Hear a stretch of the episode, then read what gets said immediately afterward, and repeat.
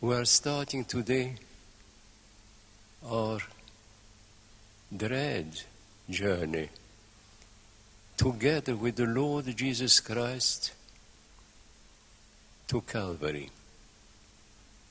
All these weeks, Christ will be moving step after step towards his own death, the death he has accepted, indeed chosen, that we may be saved. We cannot go side by side with him if we are not at one with him. We cannot go with him along that path as Judas walked, or as so many people in the crowd did walk, laughing at him, indifferent to him. Let him die if he wants to save us that way. Let us therefore, as we start today on this journey, ask one another for forgiveness, not formally, but from the heart. Let us ask forgiveness from those who are not here, the many who have died without or having had the courage and the purity of heart to ask for their forgiveness, or those whom we allowed to die without having forgiven them.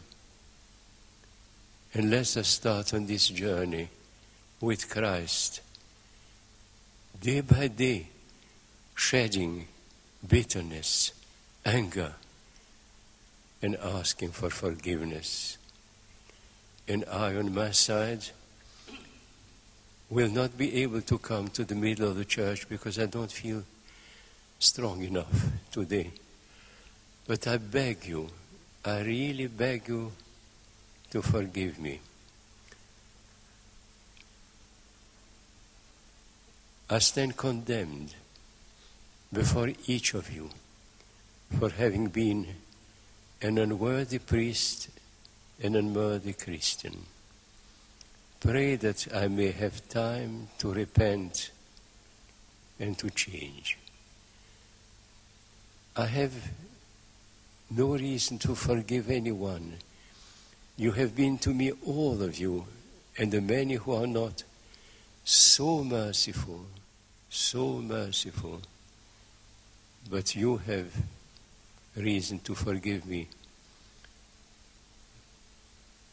The Lord said that you will be judged by your words. I have spoken words of truth, but I have not lived up to them. I have not been an example to you. Forgive me if you can. And let us start this dread journey to Calvary with Christ, loving one another. And loving does not mean being sentimental, not even liking one another to begin with, but saying, We are one. We are walking with Christ. He forgives us. He accepts us. Let us forgive and accept one another.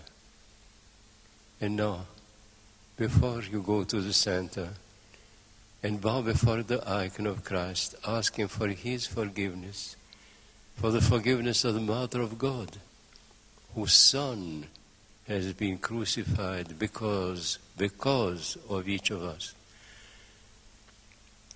Let us forgive one another. Простите меня, отцы и братья. Forgive me, brothers and sisters.